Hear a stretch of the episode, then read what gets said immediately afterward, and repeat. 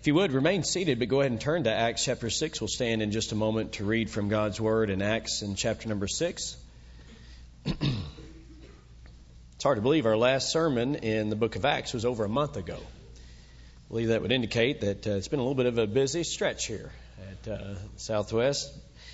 And uh, having had the missions conference and ascending service for the Pembertons, preparation for the Lord's Supper, and celebrating the Lord's resurrection, it's been busy. But that's a good busy. I like that. It's all right. It's all right. Evidence of God's work, no doubt, in our midst uh, here as well. And uh, we are not the first busy church. You notice that? We're not the first busy church. The church here in the book of Acts was certainly uh, very busy and involved and and a lot was going on, and thus the work that God was doing in their midst, it led to church growth. In fact, rapid church growth. And that rapid church growth, it led to opposition from without. We, we've seen the opposition from the leaders that were there, the Jewish leaders. They were not about to sit idly by and just allow this new movement to catch and gain steam and and uh, have a place there in Jerusalem. It, it disturbed status quo, and they did not want to allow this new faith to rock the boat, so to speak, because it affected their lives individually.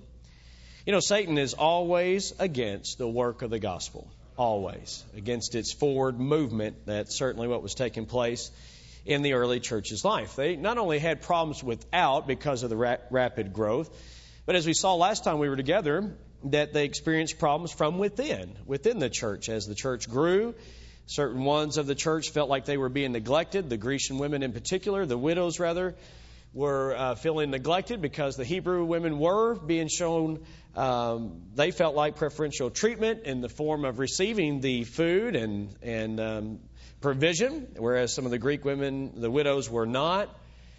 And so when these problems arose within the church, here's what I see the church continue to do. They just continued to be centered on the gospel ministry.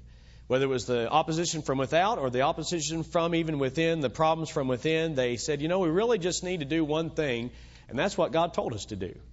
Uh, and that would be preaching of the gospel. And thus they organized to meet the needs of the church from within, and then they prayed to God in heaven above that God might continue to give them boldness in the days of adversity so that they could continue preaching and proclaiming the gospel, and that they certainly did. Someone said it this way the struggle within the church called for a strategy. The strategy called for a structure and organization, and that structure called for spiritual leaders. Spiritual leaders, men that would be godly men and help to take care of the needs of the church. One of those spiritual men was a man named Stephen. We read about him in Acts chapter 6. Would you please stand together here tonight in Acts chapter number 6? And we'll read about the faith of a man named Stephen, a man full of faith, as the Bible puts it. So we might say it this way a faithful man. A faithful man. So we'll look at that here tonight. So, Acts chapter 6. And let's begin reading in verse number three. This is where they're given the solution to the problem of where some were feeling neglected. It says, Wherefore, brethren, look ye out among you seven men of honest report, full of the Holy Ghost and wisdom, whom we may appoint over this business. But we will give ourselves continually to prayer and to the ministry of the word. And the same pleased the whole multitude, and they chose Stephen. There's the man that we're going to look at tonight. Look at this now. It says, A man full of what? Faith, a man full of faith, and of the Holy Ghost. And Philip, and then it names others that were there. And, and so then it says in verse number six, whom they set before the apostles, and when they had prayed, they laid their hands on them. And the word of God increased, and the number of the disciples multiplied in Jerusalem greatly. And a great company of the priests were obedient to the faith. Now, our text begins in verse number 8 through the rest of the chapter. And Stephen, full of faith and power, did great wonders and miracles among the people. Then there arose certain of the, of the synagogue, which is called the synagogue of the Libertines, and Cyrenians, and Alexandrians, and of them of Cilicia, and of Asia, disputing with Stephen and they were not able to resist the wisdom and the spirit by which he spake. Then they suborned men which said, We have heard him speak blasphemous words against Moses and against God. And they stirred up the people and the elders and the scribes and came upon him and caught him and brought him to the council. That would be the Sanhedrin that we've already read of on two different occasions. Verse 13 says, and set up false witnesses. So they, when they couldn't beat him in debate, they said, well, let's find something against him. And so they set up false witnesses, which said, This man ceaseth not to speak blasphemous words against this holy place, in reference to the temple, against this holy place and the law. For we have heard him say that this Jesus of Nazareth shall destroy this place and shall change the customs which Moses delivered us. And all that sat in the council looked steadfastly on him. Look, I'm sorry, looking steadfastly on him, saw his face as it had been the face of an angel. About that. As it had been the face of an angel, it was had a certain glow about it. His face did. And uh, just one verse out of chapter 7, verse 7, or sorry, chapter 7, verse 1. Then said the high priest, Are these things so? And then Stephen, um, well, he just rears back and preaches for the next 53 verses. The longest message in the book of Acts. I thought about covering it tonight too, but we'll come back another time to that lengthy message. It is very important. We're really at a pivotal point.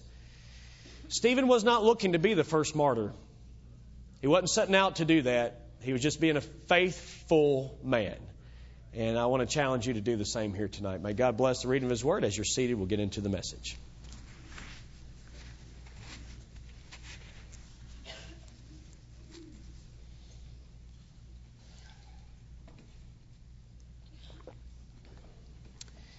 In his inaugural speech in, on January the 20th, 1953, President Dwight D. Eisenhower said this History does not long entrust the care of freedom to the weak or to the timid.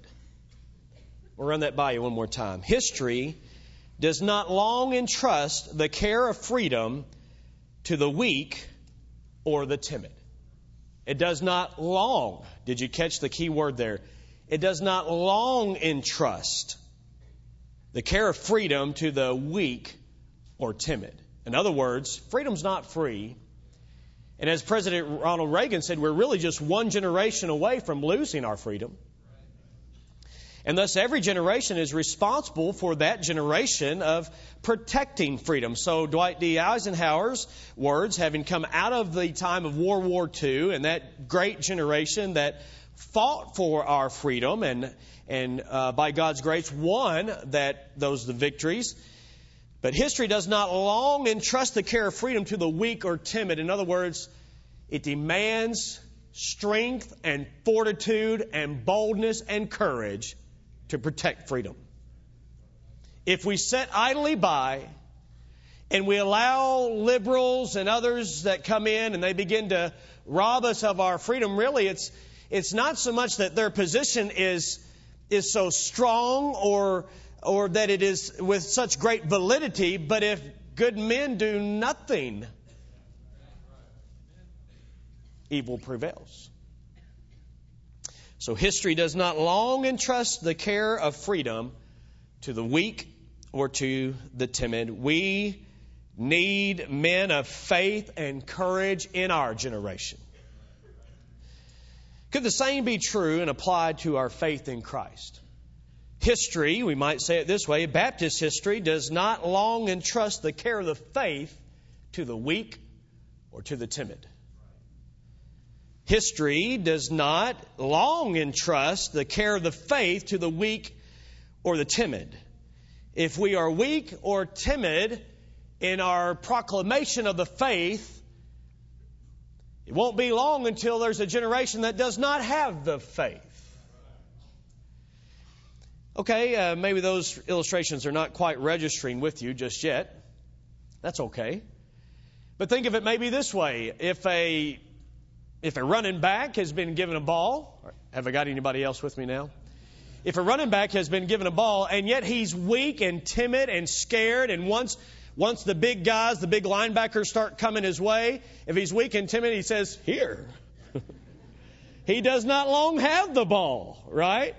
Being weak and timid. I'm telling you, I, in fact, just yesterday I had occasion to visit Brother Don Fox and as uh, the college and career had their hayride, we were just uh, down there for a little while and having a part of that. And and uh, of course, he was real good friends with Darrell Royal, and and uh, so we were looking through some old pictures of Brother Don Fox when he played football and uh, down near Altus and uh, in Hollis, Oklahoma. And I, I'm telling you, football back then, right?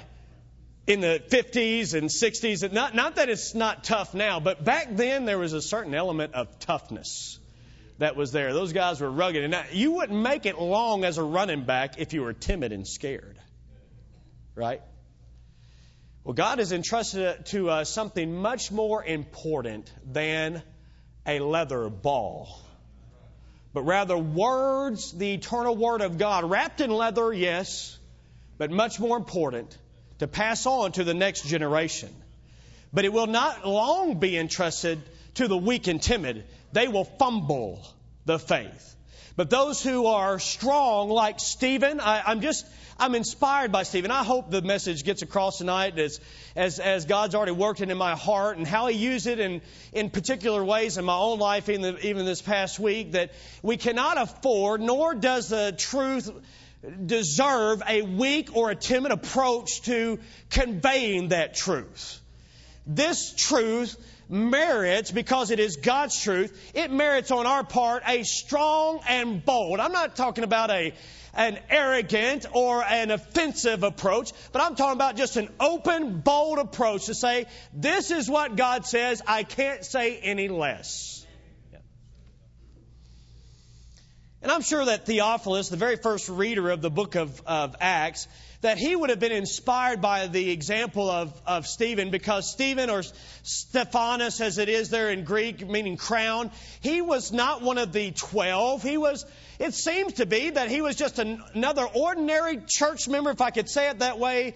But he was just another man that was there in the church, but God used him in a great way. Hey, listen, you don't have to be in spiritual leadership for God to use you in a great way. What I mean by that is you don't have to have a title or a position to be greatly used of God. Here's a man that just was full of faith. God used him greatly. God used him, I believe, in a very major, major way that may not uh, present itself at first, and it's really going to make more sense as we get into chapter 7. But, but this was a man of faith who was, it seems like, he was fearless. He was fearless as he stood before the Sanhedrin that Supreme Court of the day, and he, and he gave such a, such a bold defense. And basically the gist of his message was this. Your fathers have been, have had a history of being disobedient and not listening to God's word. So I'm not basically saying this. I'm not surprised that you haven't listened either. You're standing before the Supreme Court saying that? You've had a history, and your fathers have been disobedient to God's word, and so I'm not surprised that you are too. Huh. They start throwing stones. This man stood there fearless. How could he be so fearless? We're going to see that here tonight. Men of faith uh, are a blessing to their church family. Men of faith are a blessing to their church family, and women of faith too. Just dealing with Stephen here. But men and women of faith, and I'll say this teenagers of faith and children of faith are a blessing to the church family. Most certainly. Stephen was a blessing to his church. He was a, what we saw uh, last time we were together, a Hellenist. A Hellenist was a Jew. Yes, he was Jewish in his nationality, but he was heavily influenced by Greek culture. But you know, with God, it really doesn't matter what your, your cultural background is. He has chosen to use anybody regardless of where you're from. The most important aspect of Stephen's life was his faith. His faith in the Lord Jesus Christ. He believed in a resurrected Christ, and whether or not he saw him, we don't know if he was in that group of 500. We, we would, I would be inclined to think not. But he, he knew that Jesus was resurrected because of the testimony of others and, and people that he'd seen and what he had experienced, and he knew the Word of God. And, and so the most important thing, aspect of his life was his faith. And you see in verse number 8 that Stephen, full of faith. The same thing was said in verse number five. A man full of faith. And I realize it also says, and of the Holy Ghost and of power, and we could deal with all those things. But I really want to focus on the aspect or the truth that he was a man full of faith. This terminology, full of, means, means this. It means to be, of course, filled or to the top, right? To the top. Ask the boys today, what did you learn? The two little ones, and they both, I believe, learned about uh, being fishers of men and how the boat was full of fishes. Means there's a bunch of them in there, a bunch of fish. So here the expression is used full of faith. So it'd be a bunch of faith. Okay? Bunch of faith. Uh, it means this to be rich or abounding. So Stephen was a man who was rich and abounding in faith. He was a man who was thoroughly endowed with faith. Someone else defined it this way to be full of means to be thoroughly permeated with it. He, I like that. He was thoroughly permeated with faith. Faith was, was a part of his very fiber, permeated his life, his faith did. If we say that somebody is, is like full of anger, what are we saying about that individual? Well, it, it could be taken a couple different ways full of anger could be this way anger is controlling him. He's full of anger. He's not in his right mind. Anger is controlling him. Or he's characterized by anger. You with me? He's characterized by anger, full of anger, or full of love. That person is full of love. They're characterized by love, or they're controlled by love.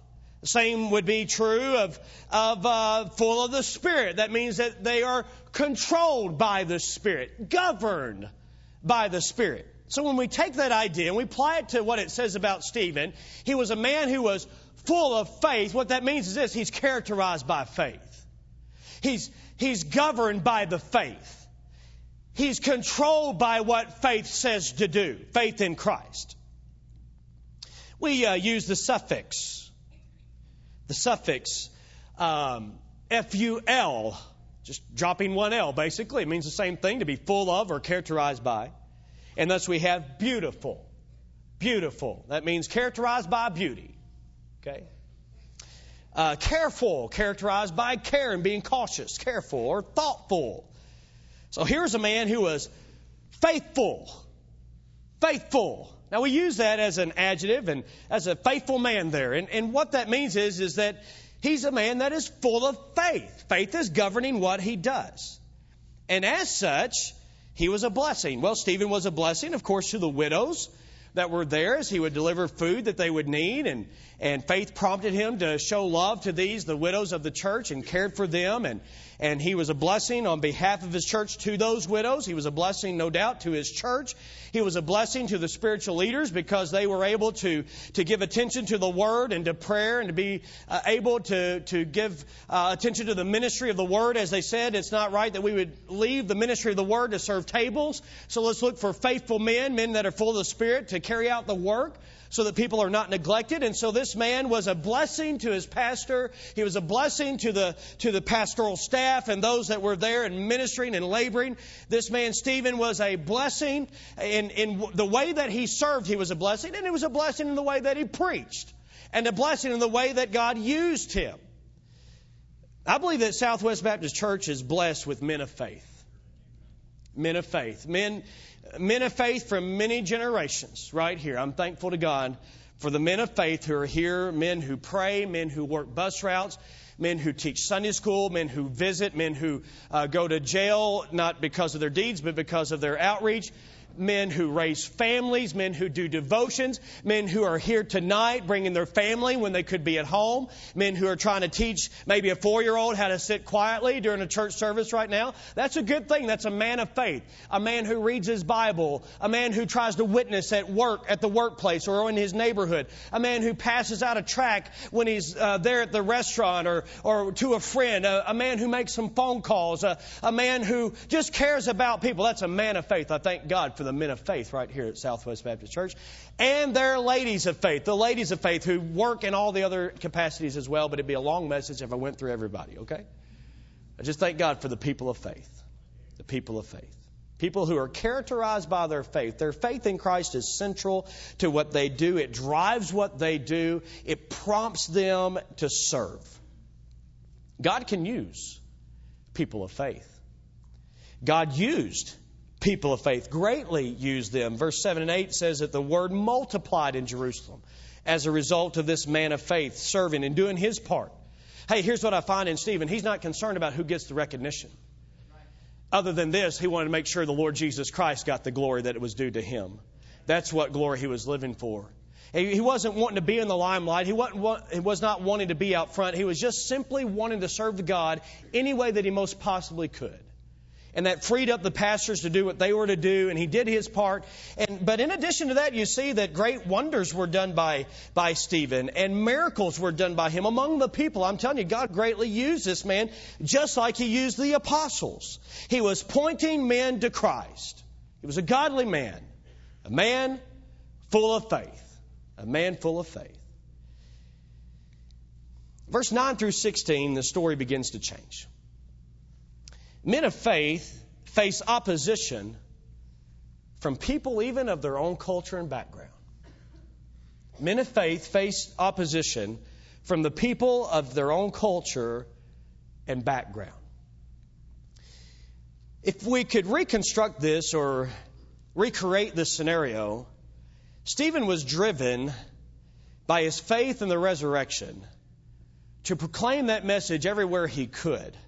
Stephen, being of a Jewish background, would attend the synagogue, but, but also this, he has that Greek influence, and thus, when the Greek women, the Greek widows rather, were were concerned that they were not receiving the attention that the Hebrew women were, then they sought out seven men of honest report. And these seven men, they have Greek names like Stephanus. That's a Greek name. And so he has that Greek influence. So here's, here's what I see happening in verse number 9. Stephen, because of his faith in Christ, because of his belief, and the way that he valued the Lord Jesus Christ, his passion for the Lord Jesus Christ, and his practice, the fact that he had prayed for boldness and prayed for God's word to spread, then not only did he have faith in the resurrection and a passion for Christ and a prayer life that would sustain his spiritual life and, and that he saturated, no doubt, saturated himself in the word. If, when you reread the account of Stephen and his testimony before, his fearless testimony before this, uh, the Sanhedrin, then you're going to see a man who's well versed in the Old Testament. He knows Old Testament history. He's a man of the book. He's a, he's a man of faith in the Word. And so he's, he's saturated his mind with the, with the Word of God so that when the time came to stand up and to give testimony, he was fully prepared. And the Spirit of God gave him utterance to do just that, no doubt. But, but here's a man who had all these things. He had faith in Christ and his resurrection. He had a love for the Lord Jesus Christ that prompted him to do what he did. He had a prayer life and a spiritual life that, that was driving him as well. And thus, this man, Stephen, could not sit idly by and do nothing. And as a result, he went to the synagogue. Why did he go to the synagogue? I submit to you, he went there to preach Christ and Him crucified and to emphasize the Lord Jesus Christ to others that were of his cultural background. You see, he's preaching, as verse number 9 points out, he's preaching to other Jews who have a Greek background just like him. He's in the synagogue of the libertines. The libertines, uh, the word there means freedmen. It, it has to do with uh, Jewish slaves who had been freed. Either they directly had been freed or their ancestors had been freed. And thus, as a slave, maybe they were taken off to different parts and, and dispersed. The dispersion of the Jews under, under some of the persecution that came there in Jerusalem. And, and so the Jews had to disperse. And so we have here in the record, would you look at verse number 9 again? We have those uh, of Cyrene, which would have been northern Africa. And then we have the Alexandrians, that would be the city of Alexandria in Egypt, and so again, northern Africa. And, and then you have uh, Cilicia, which would have been the southeast corner of Asia Minor, right around Tarsus where Paul was from. Some say maybe even Paul was, was in this synagogue. We have no idea whether he was or not, but we do know that when Stephen was stoned, and Paul being, a, being there, and they laid his their coats at his feet, then we know that, that Paul obviously was influenced, and that's, a, that's another message. I'm not going there yet. But there with the, with the Cilicia in Southeast Asia Minor, and then Asia, as it says. That's not like the Orient and as we think of Asia, but it would be Asia Minor, like Turkey in that area, Ephesus, and, and, and this area there of Asia Minor. So we have Jews, watch this now, Jews who have been spread out because of, of the, their life situations who now, remember where we are, we're in Jerusalem, and they've been able to come back to Jerusalem for, for this, uh, this time and being able to relocate in Jerusalem. And that was a very big deal to them. It was a very big deal to them because they were Jews. And to live in Jerusalem and to be able to be around the temple and to be in the synagogue and every week to hear Moses taught and the finer points of Old Testament theology to, to be disseminated there and for them to be able to pass on to the next generation what faith had been given to them in the Old Testament and passing that on about Messiah coming and all these things that were very important to them, the law and the customs and the oral tradition. I'm talking about as a Jew, it would have been important to them to pass that on and respect for all these things. And then you have a fellow Jew named Stephen who attends the synagogue that day and he stands up in the midst of that synagogue because it would be open to others to, to take the, take the podium as we would know it or take the pulpit and be able to, to speak and to give their take on this or that. And so Stephen would have been given that liberty and he stood that day in enemy territory in many ways because these men did not accept Jesus as the Messiah. They knew of Jesus and what had taken place, but he stands this day among men who did not believe in the Lord Jesus as the Messiah, nor his resurrection, perhaps. And although rumors were circulating around about all that, we have the situation where this man stood on that day and he did one thing, no doubt. He preached Jesus, him crucified, risen, and coming again. He preached him. He emphasized the Lord Jesus Christ. He lifted up who Jesus was, even right there among his own peers and his own countrymen. And they disputed with him. The Bible says they disputed with him. Did you see that there in, in verse uh, number, number 9? Disputing with Stephen. They rose up. These men did, and they were, but they were not able to resist his word. Evidently, he had a quite convincing argument. You might think, well, aren't these Jews? Wouldn't these Greek oriented Jews, I mean, these Hellenistic Jews, wouldn't they be less nationalistic than what some of the other Jews would be? You might be inclined to think that way. But really, they were highly nationalistic. They had just been able to move back into Jerusalem. That was a big deal to them. And so now you hear this preacher, this man named Stephen, who is standing up, and from your perspective, he's preaching against everything you believe. He's preaching against the value of the temple emphasizing the Lord Jesus Christ and that it's not, it's not to be such a centralized religion, but that, but that the gospel is to go everywhere and, and Christ is everything and, and so important and that Jesus said that this temple would be destroyed. You have a man who's now preaching against what, from your perspective, he's de-emphasizing the law. He's de-emphasizing Moses. He's de-emphasizing the temple. He's de-emphasizing, in your perspective, he's de-emphasizing Yahweh, Jehovah God. Because he's preaching Jesus.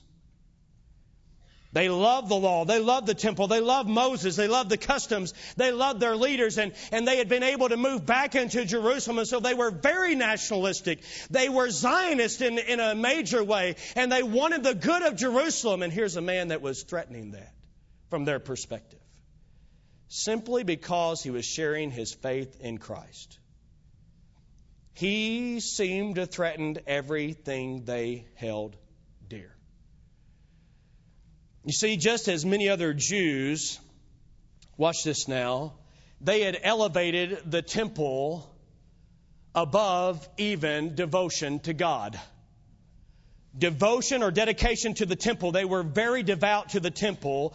Yes, they would say, well, of course we're devoted to God. But you see their response here, and they were much more devoted to the temple than what they were really devoted to God Himself.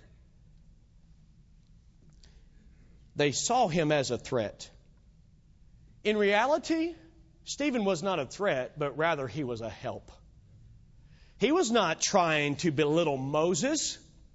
He was not trying to belittle God or minimize the importance of God. In fact, he was lifting it up. He was not trying to say that the law has no value, but he's trying to show the true value of the law. He's not trying to say the temple is unimportant. He's just trying to show the real importance of the temple, that it points to the God of the temple. But they misunderstood all that and saw him more as a threat. And even those of his own background began to turn against him. You know, when you begin to identify with Christ, those of your own background may begin to turn against you. Your own family your own culture, some of your friends, some of your coworkers, perhaps even other church members, as you begin to get serious about Christ. You see, here's the, here was the problem. Here was the contention. There was a difference in their beliefs. There was a difference in their values. There was a difference in their practices. And as a result, it turned them against him. And when they could not refute his position, then they began to falsely accuse him. And they called in some, and the Bible says that they suborned, which means they instigated others, maybe even bribed them. That could be what the word means. But they persuaded some to, to say things false about Stephen. And thus you see in verse number 12, they stirred up the people. This is the first time the people actually turn against them. And of course, now the, the Hellenistic Jews are turning against them. The Jewish leaders have already turned against them. So it's like the tide of persecution is getting stronger and stronger against this new, this new church as, as everybody in their culture seems to be turning against them. And we've gone and we see now the, the intensification of the persecution as it goes from a verbal warning to the flogging of Peter and John to now they're going to pick up stones and stone Stephen to the point point of death. The persecution is mounting, all because they're standing true to Christ. Yep. That's what's taking place. And Stephen stands firm and fearlessly stands to proclaim the message that he will proclaim. But some said he blasphemes God and he's against the law and he's against this holy place. You see, they, they took even Jesus' words. They, see how, what they did in verse number uh, in verse, uh, let me see, I'm sorry, I'm overlooking it here. The one about Jesus, you see where it is. Yeah, verse 14. We've heard him say that this Jesus of Nazareth shall destroy this place. Well, Jesus said this, destroy this, this body, destroy this temple, and I'll rise it up in three days. I'll raise it up in three days. He wasn't saying that about the physical temple, but he was saying that about his body. And that if you destroy this body by way of the crucifixion, that it will rise again. That was what his intent was, but they spun it.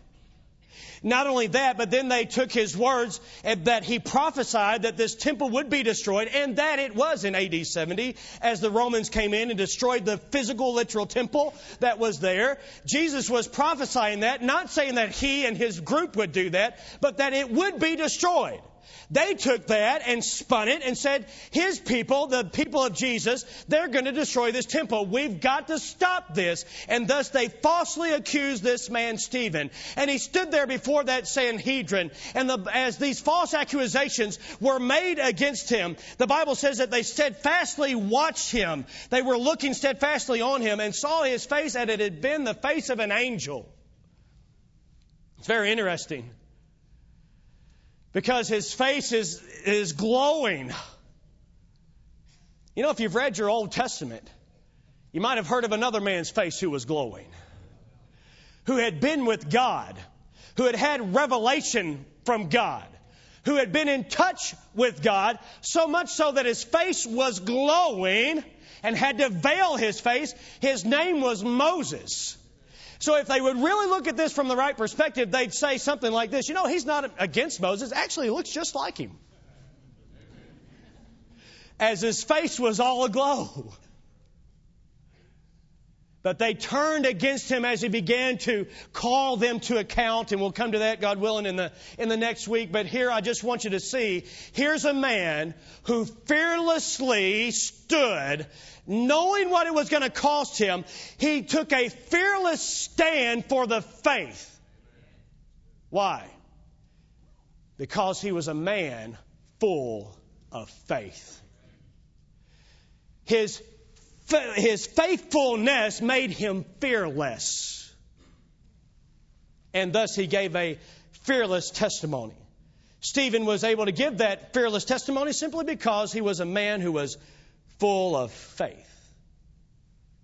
So he was fearless because he was faithful. Fearless because he was faithful. When you get so filled with faith, fear cannot stay by, cannot abide. When a man is so full of faith. What, what do you mean by that? When he's so convinced that he's right, not because of who he is, but because of what his position is. When he's so convinced that Jesus is the Christ and he rose from the dead, that faith in Christ was greater than whatever fear could have come his way. Do you think he maybe didn't entertain the possibility of fear? I'm most certainly certain that he would have. He knew that walking into that Jewish synagogue that day would have turned people potentially against him, but he was a man who was full of faith rather than full of fear and fearful, and as a result of that, he stood boldly to proclaim what the faith was because of who his faith was in. Faith drives out fear. Faith drives out fear. That's why Stephen on this day was able to stand and boldly proclaim Christ, even in the midst of those who he knew would oppose him. You and I live in a culture that does not look at true biblical Christianity favorably. If you take a stand for Christ, you'll face opposition. No doubt. But I, can I tell you today that the faith is worth taking a bold stand? Instead of weakness and timidity, we need strength and boldness. How do you get that? How did Stephen get it? He was in that group that prayed for boldness. He was in that group of believers who had saturated their lives with the truth. And because he was so saturated with the truth, he was ready to go forth and boldly proclaim who God was, even if his own countrymen turned against him. Because he was a man who was faithful. Are you a person? Are you a man who is faithful? What's driving your life? What would your life look like if it was faithful? And I'm not here to accuse anybody and say that there's, there's not that element here, but there most certainly is. But, but look, we are passing on something that is vital. And, and this generation needs a church full of faithful people to pass on the faith. It's vital that, that this generation receives it. And it is now not the responsibility of the Stevens and the Peters and the Pauls, but it is now our responsibility to stand and boldly proclaim in the marketplace, in the church house, yes, of course, and in the teaching rooms of, of this, this facility, but not just there, but also in your home, in your living room, and around the kitchen table, and driving in the minivan, and, and driving in the truck or the car. Hey, listen, we need to have some faithful men who will boldly stand and say, the Lord Jesus Christ is very, very important to the faith, the life of this family. And I believe that the Lord Jesus Christ is right and in all of his ways right. And thus I want to be bold in my proclamation in my home, in my work, in my school, in my neighborhood, into the whole, into the whole world. Why? Because we have the faith that was once delivered to the saints. Let us not sit idly by, but let us stand and boldly proclaim that which has been delivered to us. And thus be faithful people. Fear brings defeat. Faith brings victory. And when you get totally convinced about what you're supposed to do, that drives you to do it. Brother uh, Decker and Miss Decker are here tonight, and having preached around Eufaula, and I'm glad that they're able to be with us here this evening. I've got to tell you that when that time came to go ahead and talk to Brother Decker, I'm talking about that talk, asking his firstborn's hand in marriage, his girl, I've known him a long time and he's known me, but I got to tell you, I was nervous. Okay, fearful. Okay, weak, timid. Wasn't that bad. But I'll never forget the day, and I know that he will not either. But um, we were on a fishing trip, men's fishing trip, at uh, Barren River Lake, and we'd walked way down the hill and was fishing there, and we're on our way back up. I'd known his daughter now since the second grade. Our eyes met across the room, and okay, maybe not exactly that dramatic, but still. And we'd been together all the way through high school in the sense of friends and, you know, just friends. And then all the way through college. So I, I knew at this point in time in my life, from trying to pray and read God's Word and see her character and just evidence that God was leading this way, I was totally convinced that she was the one that I'm supposed to marry. But that did not change how fearful it can be to talk to dad. So we were there fishing, and um, we were on our way back up, climbing that hill. Caught him at a time when he was out of breath. And I thought, now's the perfect time. The answer will either be yes or no at this point. Of course, he said, What took you so long? That was, that was his reply. What took you so long? Well, then, that wasn't enough. I had to go ahead and ask her. That's how these things work, guys. Take notes. Take notes. Come on. I was so worked up about that we went out to eat at the place where we first went out to eat, and I was so nervous I couldn't hardly eat. She had to know something was up because that's not normal.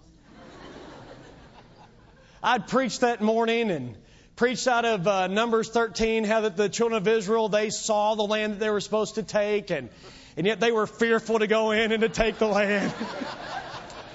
I'm telling you, God was working me over, friend. I was so scared out of my mind. But then, whatever time it was, I got down on one knee and asked her, having had permission, got to have permission. Having had permission, I asked her to be my wife, and she said yes. And we've been married 15 years this June. It's a blessing. I'm so glad I didn't let fear keep me from a whole lifetime of joy and blessings and contentment. What else did you want me to say, Angie? I can't remember. But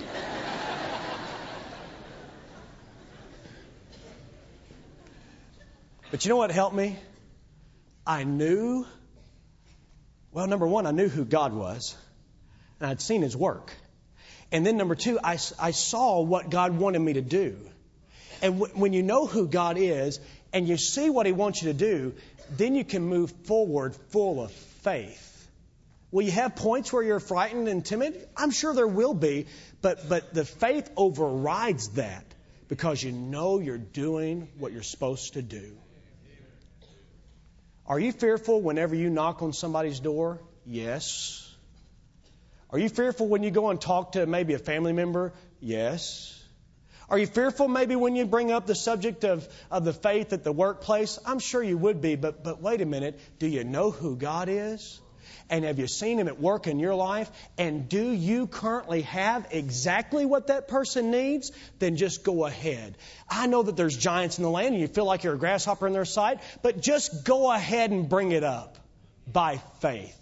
Be a person who's full of faith that says it doesn't matter how fearful the situation may seem. There's blessings there. Somebody said about about uh, birds if they could just if they could just understand that wherever there's a scarecrow, are you with me?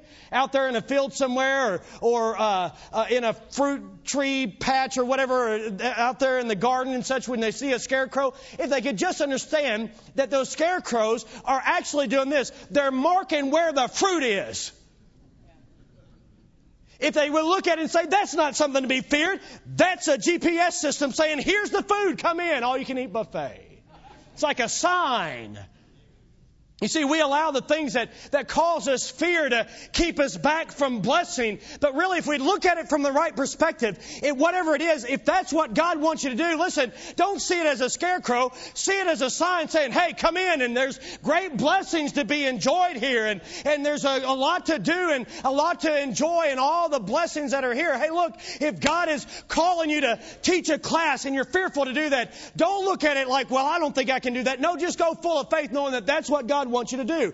Or if He wants you to marry someone, you got to know that one for sure. Or if He wants you to be in full time ministry. Or if He wants you to talk to a relative. Or if He wants you to confront a situation. Or if He wants you to take a bold stand maybe at your high school and stand down and be different because you love the Lord and you believe that He wants you to even dress and act a certain way and that's going to make you different than everybody else in your cultural background, then listen, just move forward full of faith, not timid, but just look at it as a scarecrow that says, Come, because here's really where the blessings are, and God begins to work in ways that you can't even begin to enumerate and to see how God works when you move by faith. But if you're stifled by fear, you'll never see it.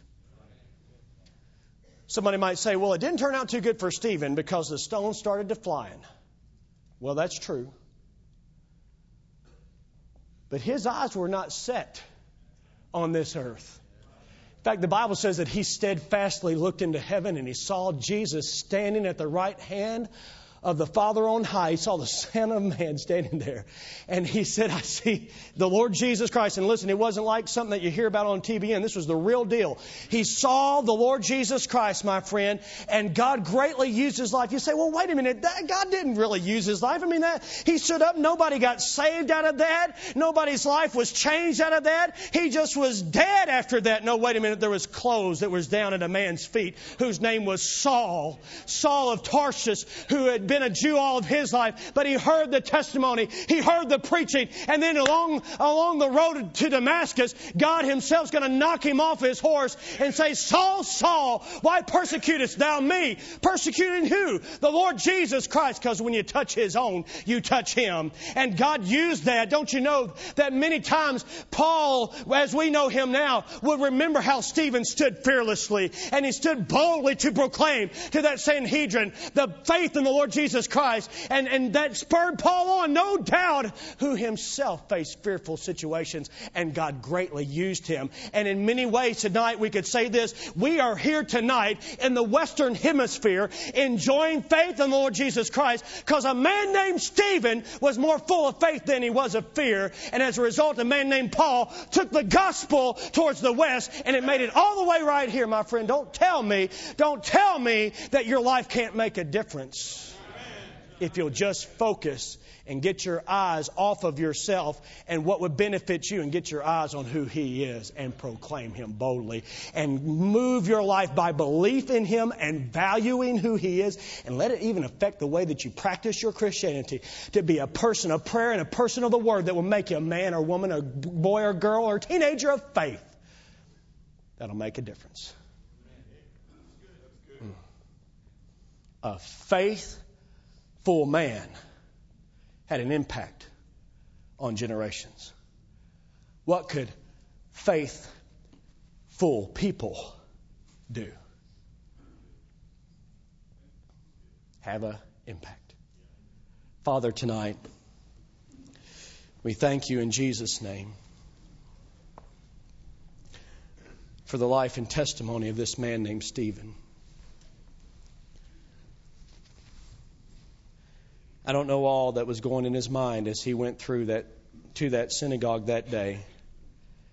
But perhaps he walked in there knowing it could be his last day, and yet he still went.